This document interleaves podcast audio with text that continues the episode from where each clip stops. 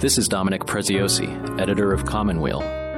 From our offices overlooking New York's Riverside Park, this is the Commonweal Podcast.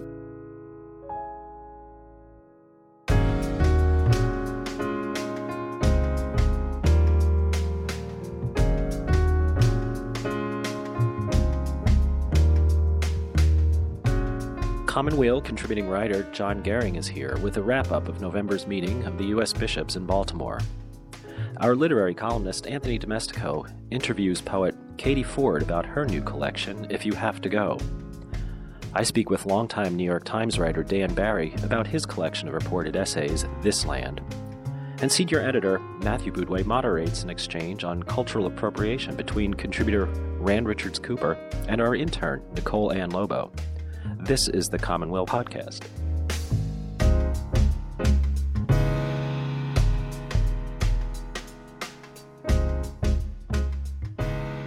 I'm here with Commonweal contributing writer John Gehring to talk about the meeting of the U.S. Conference of Catholic Bishops that was held in Baltimore in mid November. Uh, while the bishops were gathering, John also wrote a column for the New York Times headlined, Catholic Church Reforms Should Begin with Bishops. And John, I just want to say thanks for being here. Great to be here, Dominic. Thanks for having me. I'm wondering if you could give me a general recap of the meeting. Uh, obviously, you know, the news that came out of it and that most people are sort of focusing on is the note that came from the Vatican, the instructions that came from the Vatican not to vote on protocols uh, in regards to how to handle clerical sex abuse. So, what was what was going on? What what actually happened at that moment? Well, you know, as you point out, that was a pretty dramatic moment. I think there was a lot of anticipation for this meeting you know, after what many have called the summer of shame with the the grand jury report of the attorneys general coming out in Pennsylvania with that major report, and you know the former cardinal, uh, former Archbishop of D.C. Cardinal McCarrick, uh, the scandals there. So expectations are very high, and so they were supposed to vote on a, a number of proposals that would address the issue of you know, how do we hold bishops accountable, which has really been the missing link since the 2002 Dallas meeting when the charter came out. So there's all this anticipation. And then Cardinal DiNardo, the head of the conference, gets up and says, the Vatican has just asked us not to vote. And there was a lot of anguish a lot of frustration. Even Cardinal DiNardo in the first press conference said he was very frustrated, and bishops that I talked to said that. And so, you know, the first wave of stories were quite negative in a sense. You know, nothing happened, and really nothing of concrete action happened over a course of several days. Yeah, I think uh, one of the things I th- saw that came out of it was the bishops overwhelmingly voted in favor of a pastoral letter against racism, which I think, well, is that actually news making at this point? Well, exactly. And I think it sort of underscores the big challenge that the bishops have in public life right now. They finally get around after three, four decades. This is the first time they've actually issued a pastoral letter letter on racism since I believe the Carter right. administration, and a lot has happened on race matters since then, and that got completely drowned out. And now the question is, you know, will their voices be heard on these kind of pressing issues in public life when they can't seem to get on the same page around the abuse crisis? I think there was a lot of unanimity around that we need to tackle this mm-hmm. with urgency. There was a lot of disagreement over the cause of the crisis, and then specifically what do we do now? John, what do you make of, you know, some of the, you know, people trying to sort of divine the signals that came that that this might have portended like who was behind this instruction not to vote on the protocols and what other subterfuge might have been at play or not. Uh, there seemed to be the kind of usual sort of conspiracy mongering. What about that? It's a very interesting question because I think a lot of reporters and, and even bishops, frankly, were trying to understand this. And, you know, when Cardinal DiNardo announced it from the floor at the start of the meeting, he didn't really explain why the Vatican had asked. And when we talk about, when we say the Vatican here, this specifically came from the Congregation for Bishops at the Vatican. So, you know, specifically there. And it wasn't until he was asked by a reporter that it came up that, you know, the Vatican, again, the, the bishops congregation had, had some concerns over the language being too generic and essentially not thinking these protocols were strong enough or that they would have real canonical authority. And also there, there is the question of having everyone on the same same page in terms of the global church. So there's going to be a meeting at the Vatican in February where all of the presidents of bishops conferences from around the world will take this issue up and i think you know some of the reporting from from veteran vatican journalists said look pope francis and the vatican doesn't want the american church to sort of go piecemeal here or get out ahead of the global church on this and so that seems to be what was afloat there in terms of the reasons for sending this directive. Ross Douthat, in his column uh, on uh, Sunday, November 18th, characterized the meeting as a fiasco. Is that how you saw it too, or is that how do you? Well, I don't know if I would use that term. I've been to about a dozen of these meetings over the years, both as staff when I worked there and covering it and as an analyst. And I would say you know, certainly the rug was pulled out from under the meeting immediately. And I think that guaranteed sort of negative headlines coming out of it. You know, whether it was a fiasco, it's certainly I think, underscored the fact that the Vatican and the American episcopacy, the lines of communication, uh, at the very least, need to be improved because the idea that the U.S. bishops got these recommendations to the Vatican very late, the Vatican had to put the brakes on it quickly. I mean, that is a PR disaster what came out of it. I think over the course of the days, in terms of maybe some of the good news, is that, you know, look, in some ways you could read this as the Vatican saving the American bishops from themselves because it became clear after a couple days that there was not unanimity on these proposals. And so it also would have been a bad headline if they would have voted on this stuff and voted it down. And so it gave the conference a chance to, they still debated some of these measures and they talked about it. And so the real question is now is what happens in February at the Vatican. And I would say that the stakes are higher than ever there because if something doesn't come out very concrete out of that meeting, then we keep, you know, this narrative continues that the church just cannot tackle this problem, and that, and I think that is just incredibly damaging for the church's credibility, which is already so damaged. Uh, John, you know, the, the, the point of your New York Times column was that the reforms have to begin with the bishops. But, uh, you know, how open or capable are they of discussing some of the thorny issues you mentioned when they are sort of facing this real crisis of legitimacy? At the, at the meeting, Newark Cardinal Joseph Tobin said he experienced the sense himself that the bishops have lost their credibility in his own ministry and even from listening to his the other bishops. And it made him wonder, as he said, as bad as the events and revelations of the summer were, what was there before if their credibility could be lost so quickly? Right. And I think part of the point of my piece was to say, look, the bishops have lost credibility not only because of uh, sexual predation and, and, the inability to police themselves around uh, the abuse crisis, but also, I think it's time, and I, I understand that this is a sort of a big question and it's probably not going to happen anytime soon. But I do think we need to think more deeply about sort of a patriarchal culture, the exclusion of women, what this sort of pool of, you know, sort of narrowing the pool of candidates for the priesthood, for example. I, I just think we need to be asking those big questions. And I think, honestly, you know, if anyone's going to save this church right now, it's going to be the laity, not the bishops. And some of the bishops actually, I think, really do acknowledge that. The question is, and this came up as part of the debate, how much power do you concede to the laity right now? I think there is sort of general agreement that we need more lay involvement. And that's been a drumbeat for many years now. That's not new.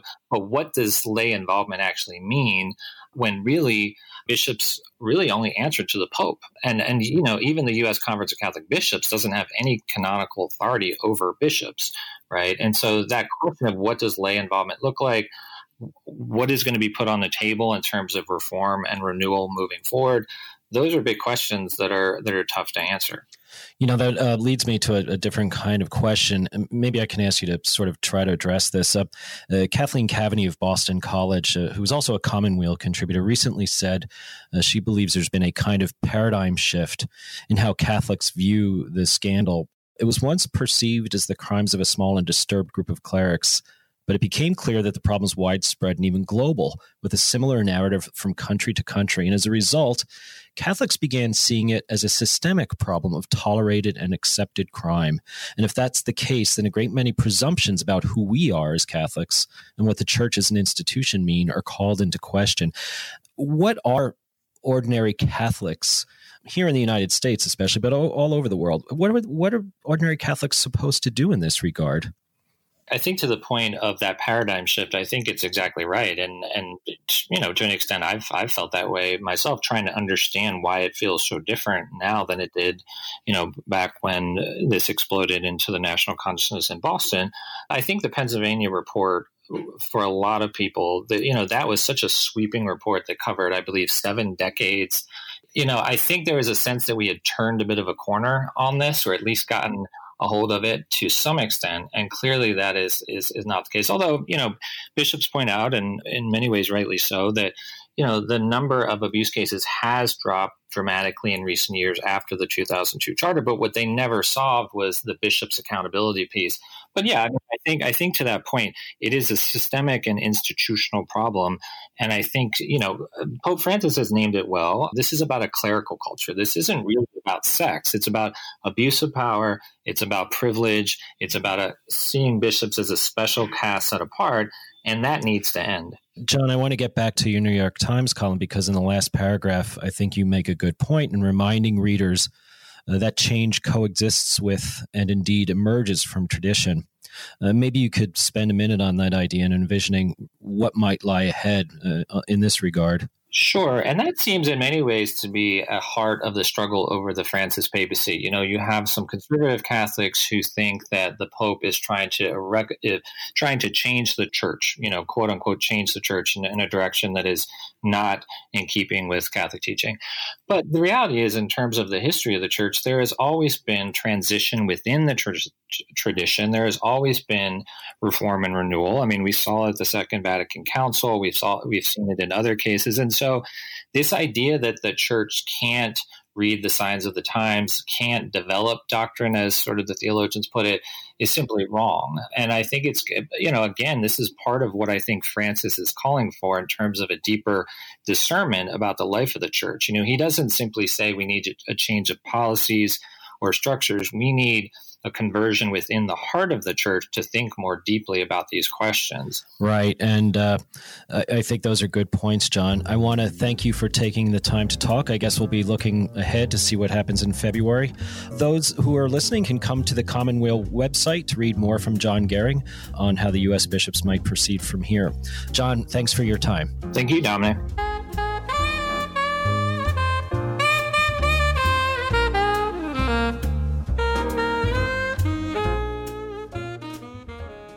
Tuesday, November 27th is Giving Tuesday, a global occasion for supporting the nonprofit organizations that are most important to you.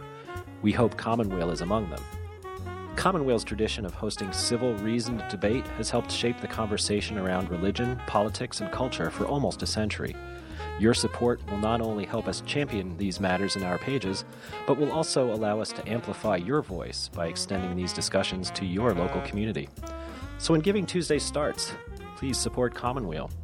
And if you don't want to wait, you can be ahead of the curve and make your donation now at cwlmag.org slash Giving Tuesday.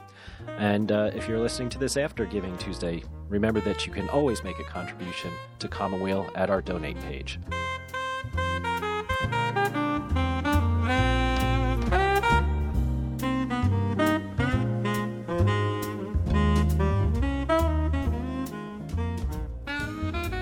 Poems in Katie Ford's fourth collection, If You Have to Go, implore their audience, the divine and the human, for attention, for revelation, and perhaps above all, for companionship. Our literary columnist Anthony Domestico spoke with Katie recently about the poems in the book, including the sonnet sequence at its heart. It's a great conversation, and hearing Katie read her work, as you will, really provides a sense of what poetry can do. Have a listen. If we could start by talking about the epigraph that you've chosen to lead the reader into your collection with. And it's your own translation of a line from Augustine's Confessions. And it reads, Whither can the heart go from the heart? I had read Augustine a long time ago, but this portion to me, you know, he's in, he has a kind of deep conflict at the moment of this utterance. And he's just, he's articulating, I think, that you can't actually flee from yourself or what is going on internally.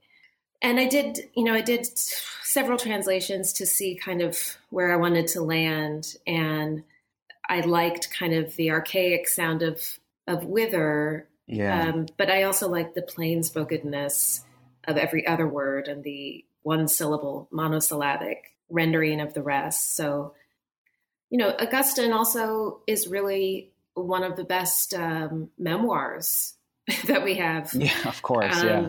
I'm going to Augustine in the places where he is trying very hard to feel differently than he does feel.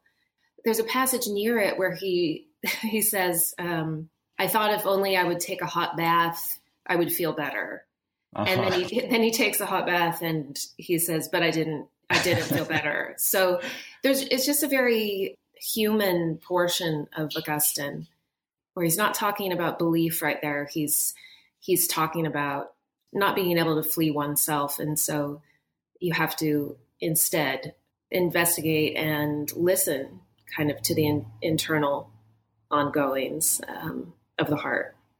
Yeah, and, and a lot of the the issues that you've touched on there and that Augustine touches on, of aloneness, interior experience, the desire, but also the impossibility of escaping from the self, are also expressed in the book's first poems, In the Hearth. So I wondered if you wouldn't mind uh, giving the listeners a, a, feel for, for the book by reading that first poem in the collection, In the Hearth. Mm-hmm. Maybe I'll just say, because listeners might not have the book in front of them, the, the poem is spoken from the perspective of iron that is being forged. Mm-hmm. So um, I'll just say that to begin with. In the hearth of life's abundant confusions, this does not partake. My body gripped stiff at length by a smith I cannot see. Alone, not alone, my faceless smith. If I could speak from the forge, I'd want to beg you not to stop not to feel the guilt of your injurious labor. I know my labor, and whatever shape my body now is bent to, it returns me to that labor. I don't think when I return I will have a story. Three things I shall say. I knew I was not entirely alone. When I could speak again, it was from a bath of cool water. But first, I was kept a long time in a flame. And so I was scared to be in my body in the same way one fears a particular house. Perhaps I should move my body, I'd think. But movement is oftentimes prevented, though knowledge of the exact encumbrance is not permitted. Felt, yes, but not defined. Contoured, but not traceably so. Yet my body extends itself outward. It is now the house, the rooftop, the lake, and lotus. This is not good news. This is not beauty. I am everywhere, and the fear, when it desires to grow, grows continental, drifting, torn, submerged. And so I ask my body for another house but the body worsens under the extremity of the request, saddening further, like corners of a fabric sack, bearing the very most of the stones. Whatever my body now is bent to, I don't want to have a story. Thank you. That's really lovely. I'm wondering so many of the figures and ideas from that poem, so the body as a kind of home, the sack weighed down with stones, which reminds me of certain passages where the kingdom comes with stones on its pockets in the addresses section. Mm-hmm. Uh, the problem, maybe even the kind of impossibility of defining what is felt, all of those ideas recur later in the book. And I'm wondering if you knew from the start that this would be the book's first poem, where it came in the composition of the collection as a whole, or how you decided to use that as the kind of frame leading into, in particular, the long sonnet sequence that, that we'll talk about in just a bit. Mm-hmm. So I first began with the sonnets, writing the mm-hmm. sonnets. Mm-hmm. So the composition began with those. And I started writing them about four years ago in 2014.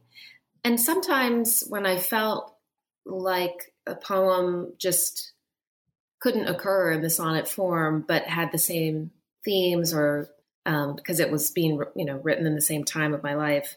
I would mm-hmm. take a break from the sonnets and write something different.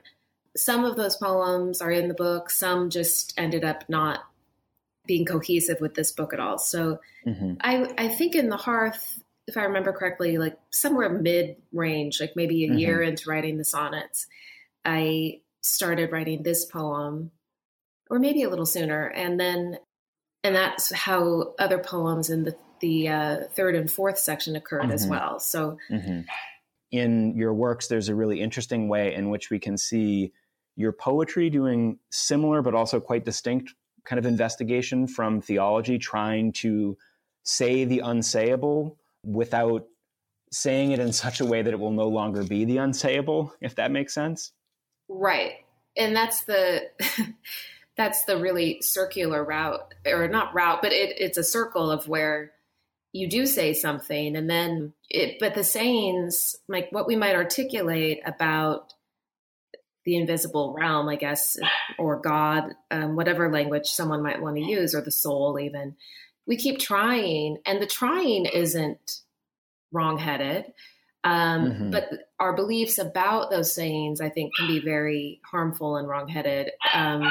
when we mm-hmm. think actually our sayings have a kind of correctness. So, mm-hmm. um, in terms of my own biography, my first book, Deposition, there is a kind of I wrote that, wrote that in my early 20s. It's kind of a feisty, um, upset reaction in a way to uh, American evangelical Christianity, which I kind of mm-hmm. dipped into almost accidentally, actually, because I was so naive about all the different forms of Christianity and in my early college years. So I went to Harvard then really to study the, the intellectual reasons for why I felt intuitively like this was a form that had too much to say, you know, that mm-hmm, said mm-hmm. too many things in concrete ways and what that does actually to a life.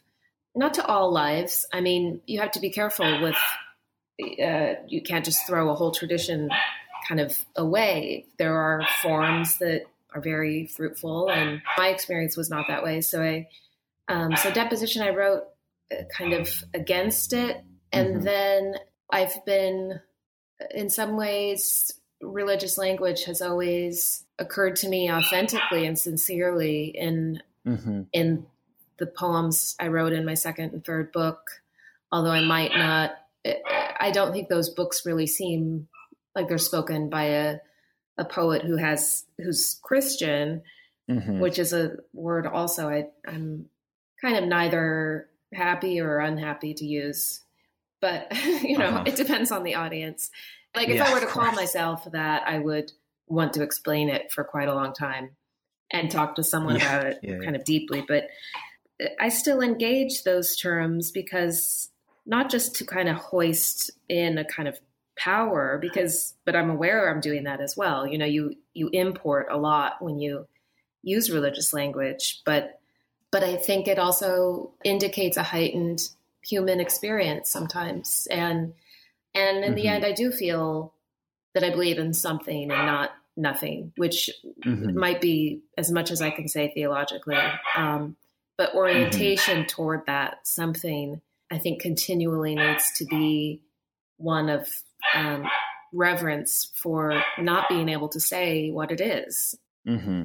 And it, it occurs to me that that kind of thinking works can work very well for any religious temperament from any tradition and many traditions have mm-hmm. that in it it's just uh, it's not always mm-hmm. located but if that kind of agreement were made i think we could talk a lot better to others who are practitioners of other traditions or atheists um, or agnostics mm-hmm. so so i think it's a helpful position but i also believe it mm-hmm what was it about the sonnet form that that drew you in for this particular project? Well, I think the sonnet form in particular, not the crown in specific, but the the mm-hmm. sonnet is really a little system of logic that's articulated mm. lyrically and musically. So the you know every quatrain because I'm using the English sonnet, every quatrain has to mm-hmm. kind of be on the move. It can't repeat how it's argued itself. So, for instance, you can't use in three quatrains the same image of, for instance, like a tree.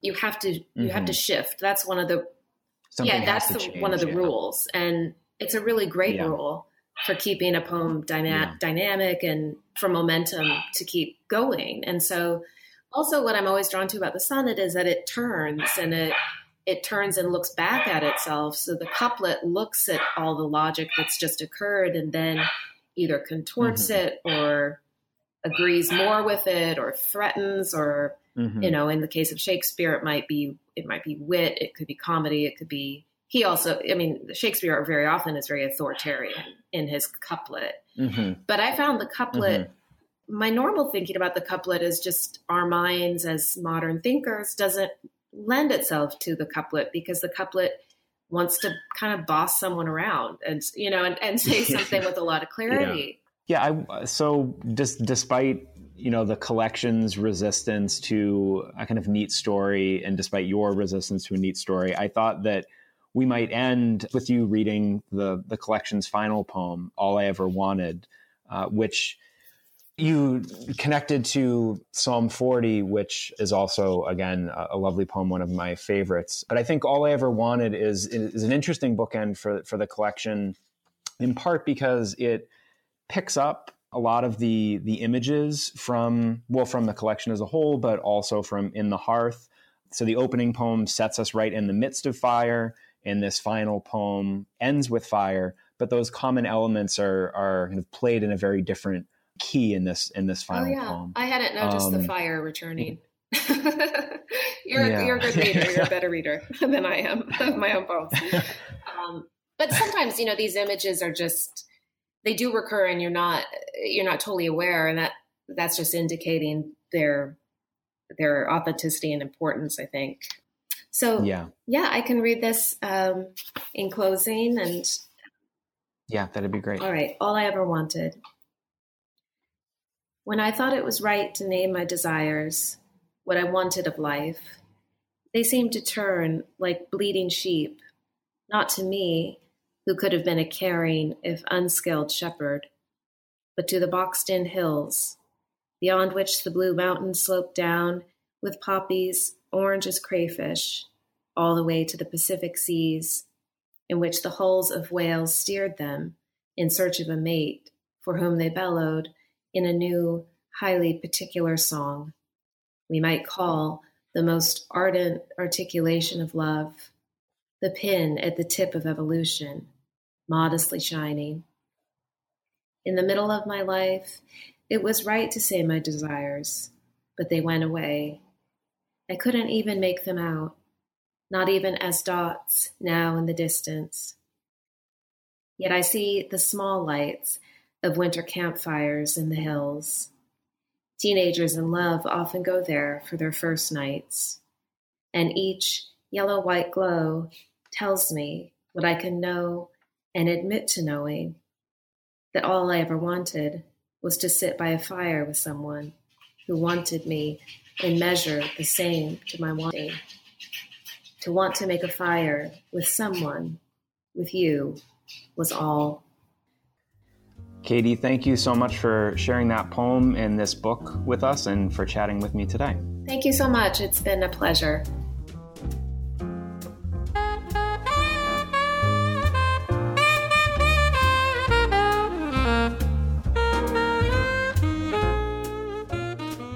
Commonweal is the leading independent Catholic journal of public affairs, religion, literature, and the arts.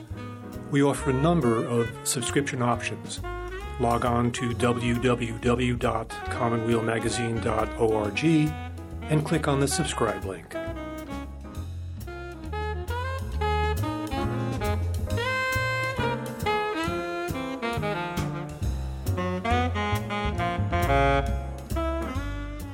From the radical power of poetry to the power of journalistic witness, reporter Dan Barry spent more than a decade crisscrossing the United States chronicling the ordinary lives and extraordinary moments for his regularly running column in the New York Times, called This Land.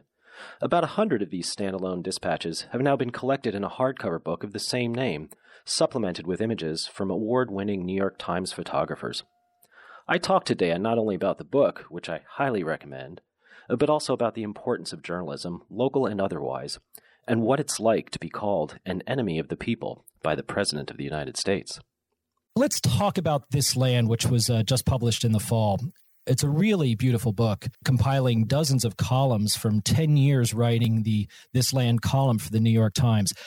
How did the project come about and how did the book end up coming about?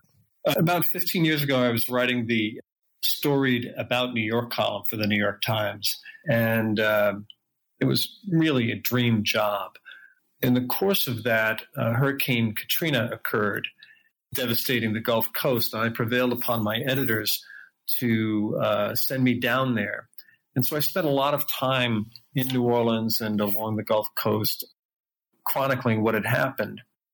And it kind of broadened my worldview beyond the five boroughs. And I, I guess it filled me with some wanderlust. And so when I came back, the national editors and I got together and said, well, what if we tried to do an About New York like column for the entire nation? It was crazy. I was working uh, with the great photographer Angel Franco, and every Monday morning, pretty much, we would begin our week at Newark International Airport and fly to New Mexico or to California or to Indiana and um, find some story that we thought could be epiphanic in some way and then we would come back maybe on the Thursday or the Friday, and I would write the column, and Franco would file his photographs. And then on Saturday, I would begin looking for where might we go on Monday. And I would say, geez, we were in New England last week. Why don't we try to go to the Midwest this week? And also, there, there was all sorts of calculations in my head, not only making sure that we moved around the country, but also that the types of stories, the types of columns changed. Would you ha- you'd have an idea of where you might want to head or who you might want to talk to? And how did these ideas come to you? How, how did they come to your attention? You know i've been a reporter now uh, for 35 years or more and what it, i think the challenge for me and for any reporter quite frankly is to remain ever curious i would say geez i haven't been to Iowa lately. I haven't been to New Mexico ever. What's going on there? And so what I would do is go to the newspaper websites of these states. And then if, say, it was uh, Illinois, I wouldn't go to the website for the Chicago Tribune. I would go to a much smaller newspaper, maybe the paper in, uh, let's say, Champaign or, or Peoria. And then, even then, I would look at the headlines, I suppose but I would begin to look at the community briefs, the little news briefs, the police blotter, and just to get a sense of the chatter of a community and see if there was something that I could tease out. Sure. You know, it leads me kind of to my next question. You know, your your columns are compact, yet at the same time they're really quite capacious in what they express about human nature, about the United States, about a lot of things. Uh, do they begin as much longer pieces that then you have to whittle down? there's a lot of blood on the floor. Yeah. what happens is usually I will try five, six, or a dozen different attempts at a beginning to the story because I believe that, particularly in newspaper journalism, the reader is giving me maybe five or six seconds before he or she will move on to the next story. What I try to do, Dominic, is try to create topspin so that if I've grabbed you in the first paragraph or two, with this nonfiction short story that you will that enough topspin will be created in the writing so that you will join me all the way to the end. So in the writing process, I would whittle it down, whittle it down, and kill my darlings, as they say, until it was compact, had a, an enticing beginning and a satisfying end. Or that was my goal. I'm not saying I always achieved it, but that's what I was shooting for. I've got a few favorites from the book, and I hope you don't mind if I ask you about a couple of them. One was uh, headlined Death in the Chair, a Step by Remorseless Step.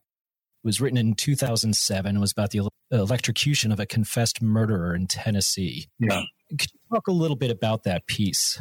Sure. I really feel strongly the mission of the journalist to bear witness.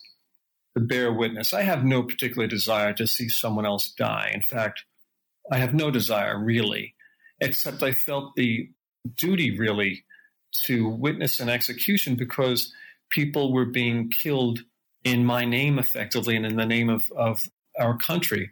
And so um, I applied to, there were several executions that were in the in the offing, and I applied to attend uh, several in different states. And Tennessee was uh, the first to say, yes, we have a seat for you. And uh, normally, an execution these days would be by lethal injection. And that's a controversial manner of death, but that was the norm at the time. But the fellow who was about to be executed in Nashville, his crime had occurred long enough ago that he was given the option of manner of death that was available at the time of the commission of his crime. And that included uh, the electric chair. And he opted for the electric chair, which I hadn't counted on. And so, you know, with great dread, we went down to Nashville. And a week before his scheduled execution, Angel Franco, uh, the photographer, and I spent some time with him to get to know him. I thought I owed him at least that. If I were to write about his death, I should know him a little bit in life. And we wrote a piece about that. And then the following week, almost to the day, I returned and I witnessed his electrocution. And then uh, it was it was early in the morning. It was about one o'clock in the morning. I went back to my uh, hotel room and uh, I had a I had a glass of bourbon. And uh, then uh, the next day I began to write it. And you know, I thought that the way to write it to tell you that I'm against capital punishment and to get all preachy about it would do a disservice to the moment. It would be way more powerful to strip away the language to kind of a the naked truth of it. And so I wrote what I saw.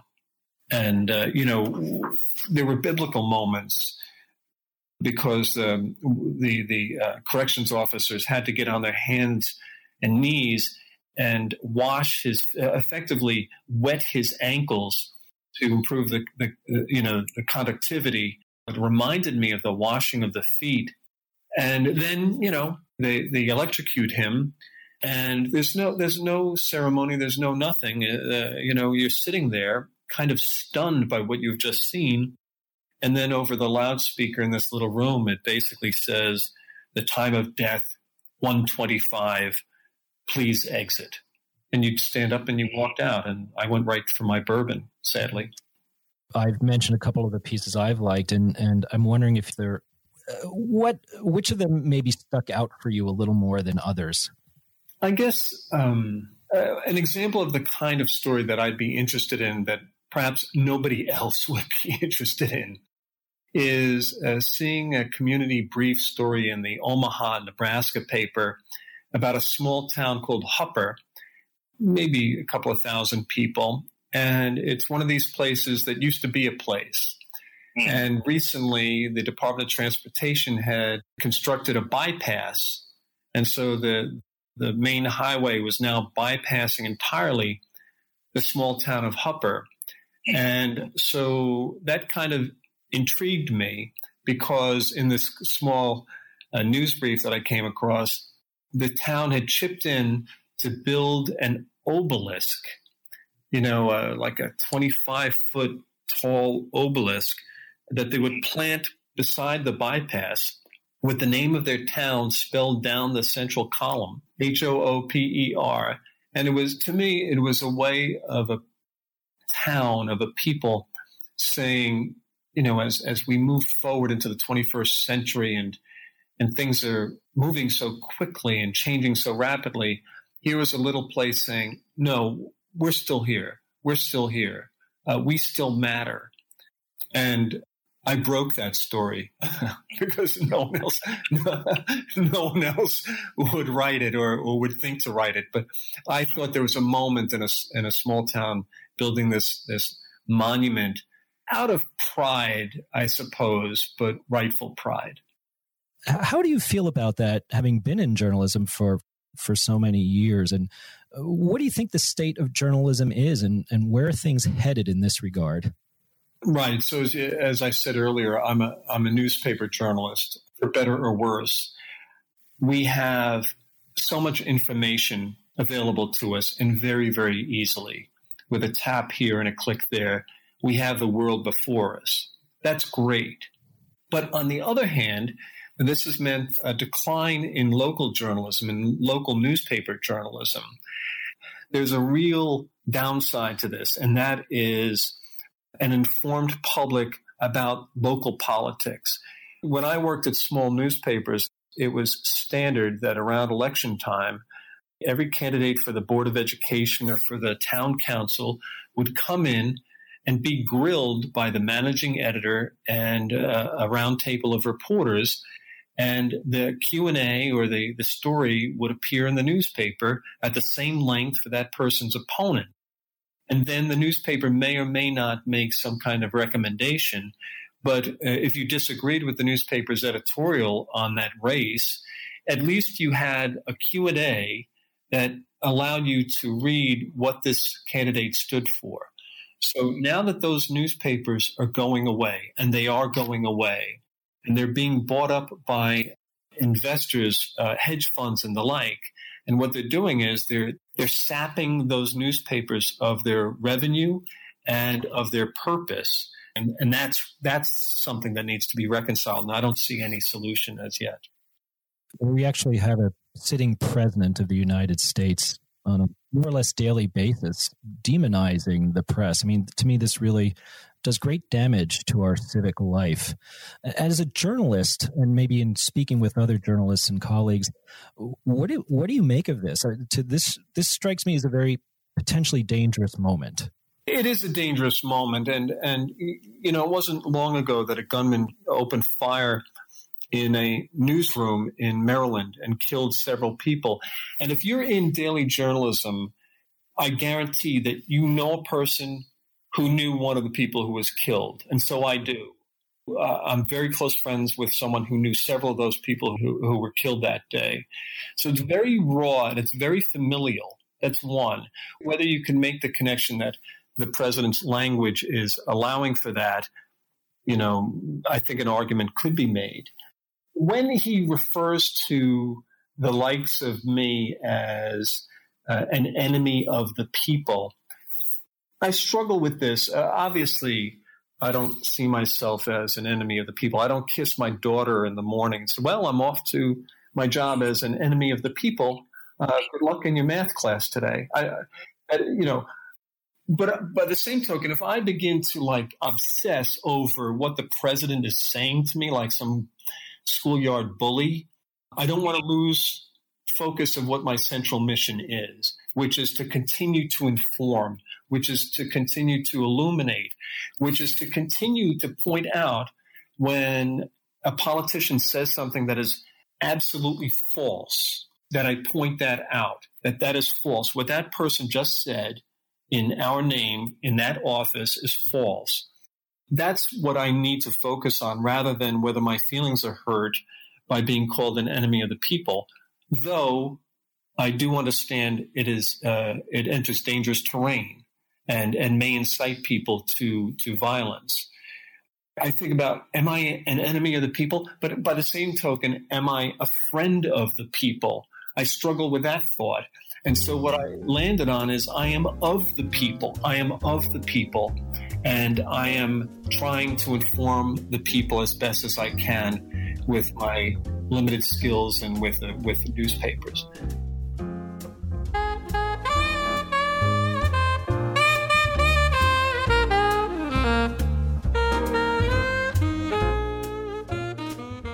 Looking to connect with like minded people to discuss the pressing issues at the intersection of faith and contemporary politics and culture? Check out our Commonweal local communities. Log on to www.commonwealmagazine.org and click on the Communities link.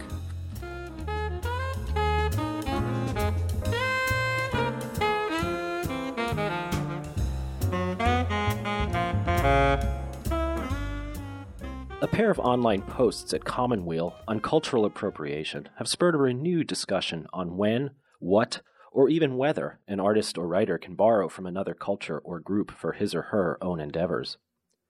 Here, senior editor Matthew Boudway moderates a discussion between the authors of those posts, our contributing writer Rand Richards Cooper, and our intern Nicole Ann Lobo.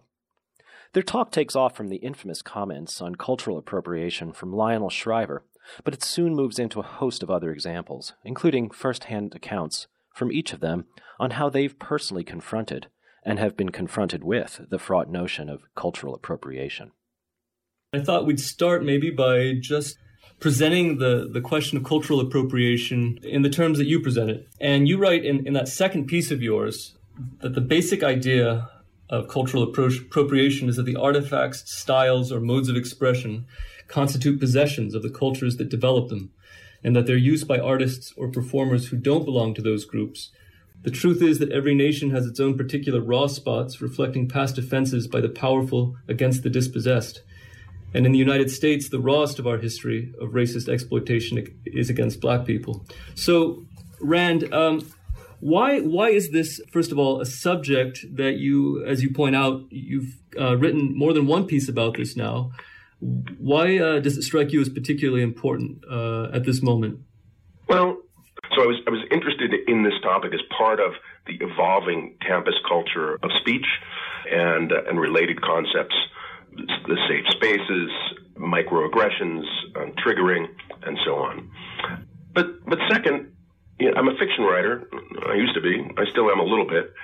And, and it occurred to me that some of the things that I've written might fall afoul of certain ideas of uh, cultural appropriation. And that made me wonder, oh, you know, if I write from the point of view uh, of an African person, for instance, am I doing something I shouldn't be doing?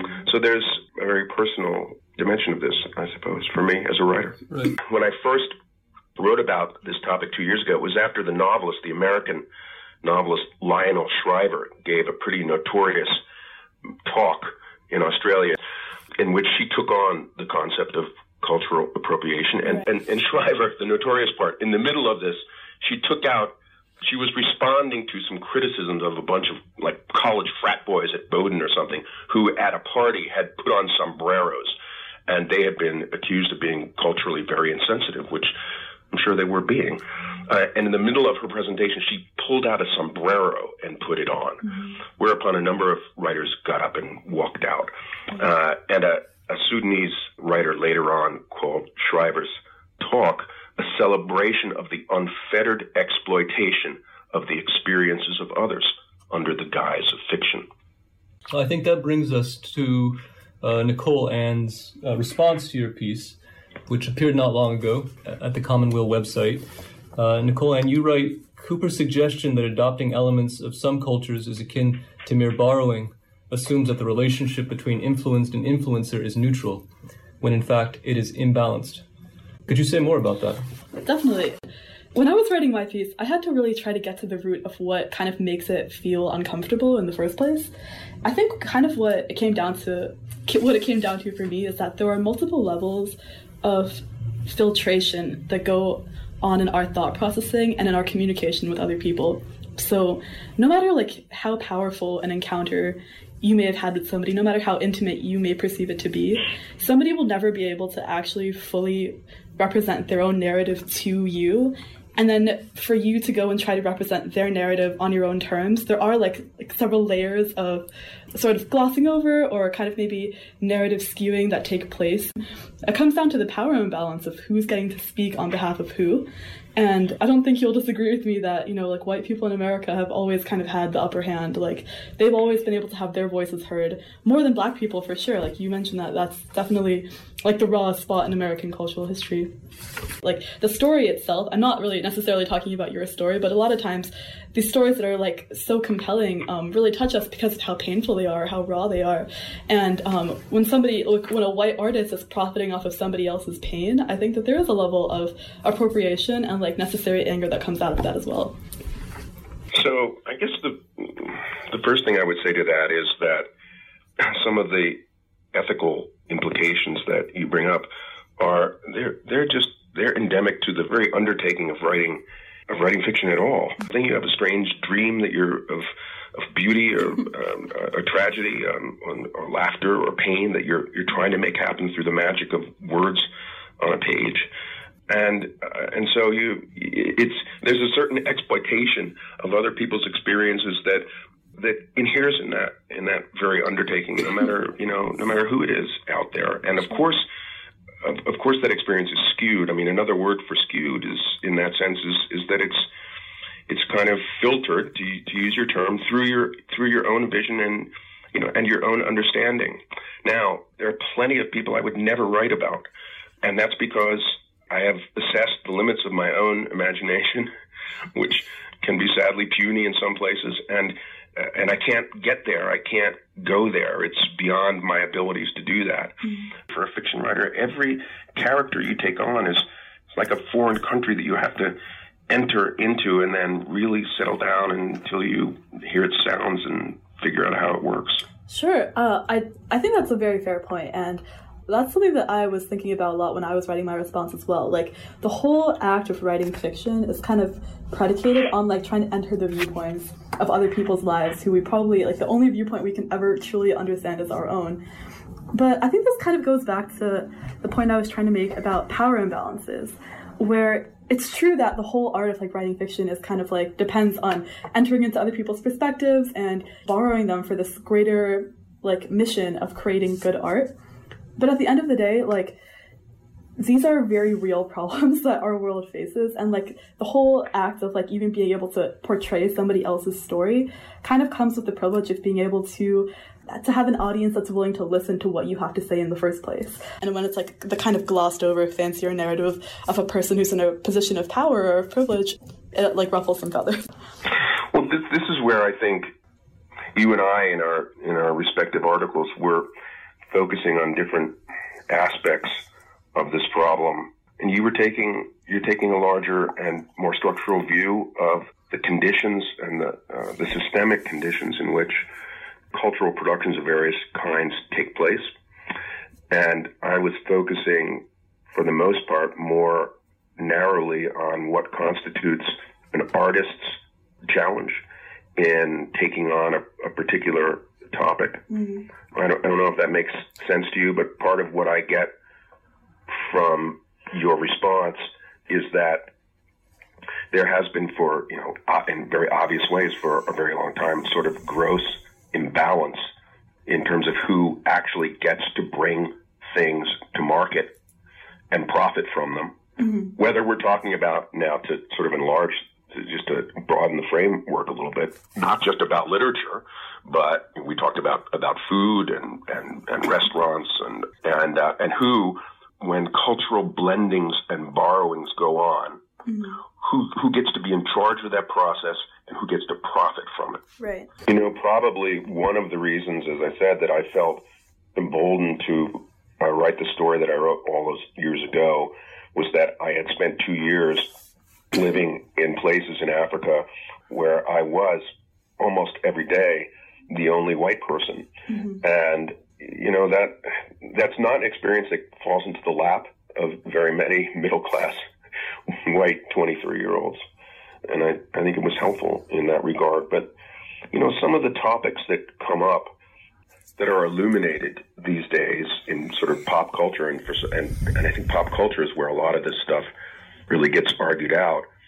Some of the issues are somewhat less abstruse, maybe than mm-hmm. than those that attach to the undertaking of, of narrative fiction. There was a one thing I wrote about. I forget which of the two pieces it was in. Maybe this summer was uh, Scarlett Johansson, the, the actress, was going to portray a transgender man in a in a film, and trans activists insisted that the role should go to a trans actor. She subsequently uh, w- withdrew.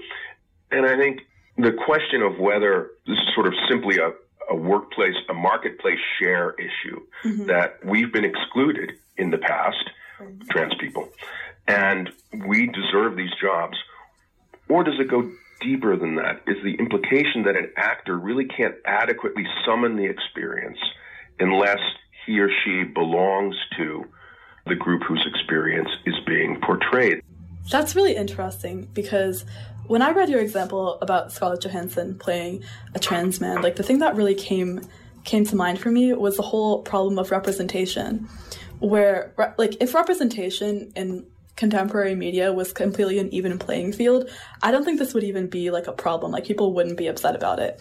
But the fact is that there are so few trans actresses and actors who actually are able to get these roles in the first place that when the whole narrative, like it would make sense to to include somebody who's actually lived that experience, um, kind of portray portray a trans person on their own terms. And it's taken by you know like a completely like a very well regarded like a famous actress. It upsets people because the fact is that there aren't it's not like there aren't trans actors and trans actresses. Like they do exist. And i think when it comes to sensitive topics like this it upsets people because representation is so uneven. If the role at question was of a trans person it would like the, the role should necessarily probably go to somebody who is actually disenfranchised and would be able to represent it better. So, Nicole, if I understand you right, the, the, the claim is one about representation and not so much about whether it's possible for a trans actor to understand or for a, for a cisgendered actor to understand the experience of a, of a trans actor, a trans person or character well enough to play that part convincingly. Because if, if that's the claim, that's um, an important point, right? Because if that's the claim, it seems to me there's a problem. That can't be the only claim. It has to be that claim plus something else. Mm-hmm. Otherwise, you could reverse it, and nobody's willing to do that. Nobody would say that we shouldn't allow a trans actor to play a cisgendered part or a gay actor to play a straight part. Right. Nobody's saying that. No, and no. I don't think anybody wants to say that. And yet the logic seems to compel that unless we complicate it in some way by saying that this also involves, as you say, imbalances of power or questions of representation. Sure. Uh, that's that's exactly the point. Like I think at surface level, a lot of these critiques seem kind of trivial, right? Like I know you, you you describe it, Rand, as like misguided, right? Like anger that could be directed in more fruitful areas. But I think in a lot of ways, like Ango over this casting, for instance, calls into questions of violence that takes place against trans people on a daily basis. The fact that trans people are discriminated against in the job market. And for like one instance where a trans person could actually take this role, it is really more an issue of representation because they aren't they aren't represented enough. If there were if trans people and cis people were being like cast on like an equal basis, like correspondingly, like it, that would not be an issue. But the fact is that they do face these barriers, so it felt misguided for them to go and place like a like a well-regarded actress in this role. Rand, does that make sense to you? Yes, it does. I mean, I think again, uh, Nicole Ann's piece helped me partly through a certain a little bit of apples and oranges, or or maybe if there was something that was like half apple and half orange. But I, I think was sort of sometimes when when you're looking from one angle at a topic, and then someone provides a response that allows you to turn and see it at a slightly different angle so that you're still seeing what you saw before, but you're seeing something else as well. Mm-hmm. I think the, the point, Matt, that you were just trying to distinguish, which is really between the implication that there's something inherently impossible about the prospect, about the task of trying to escape one's own identity category.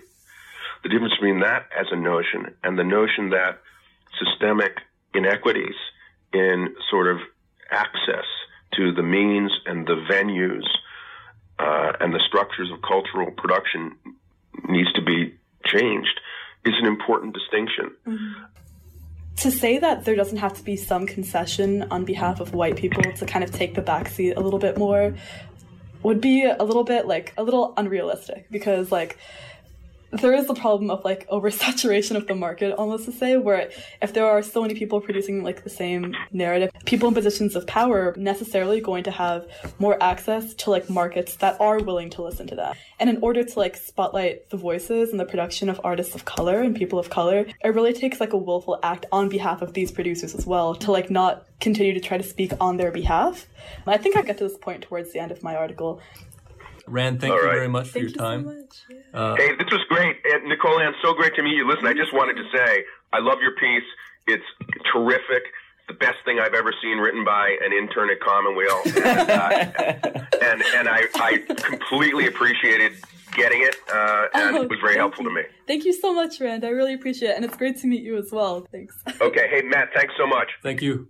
Rand's piece, Contending Aims, Contending Claims, originally ran in July. Nicole Ann's piece, Time to Listen originally ran in September. Rand has just responded to Nicole Ann, and you can find all three pieces on our website. This is likely a conversation that will be continuing.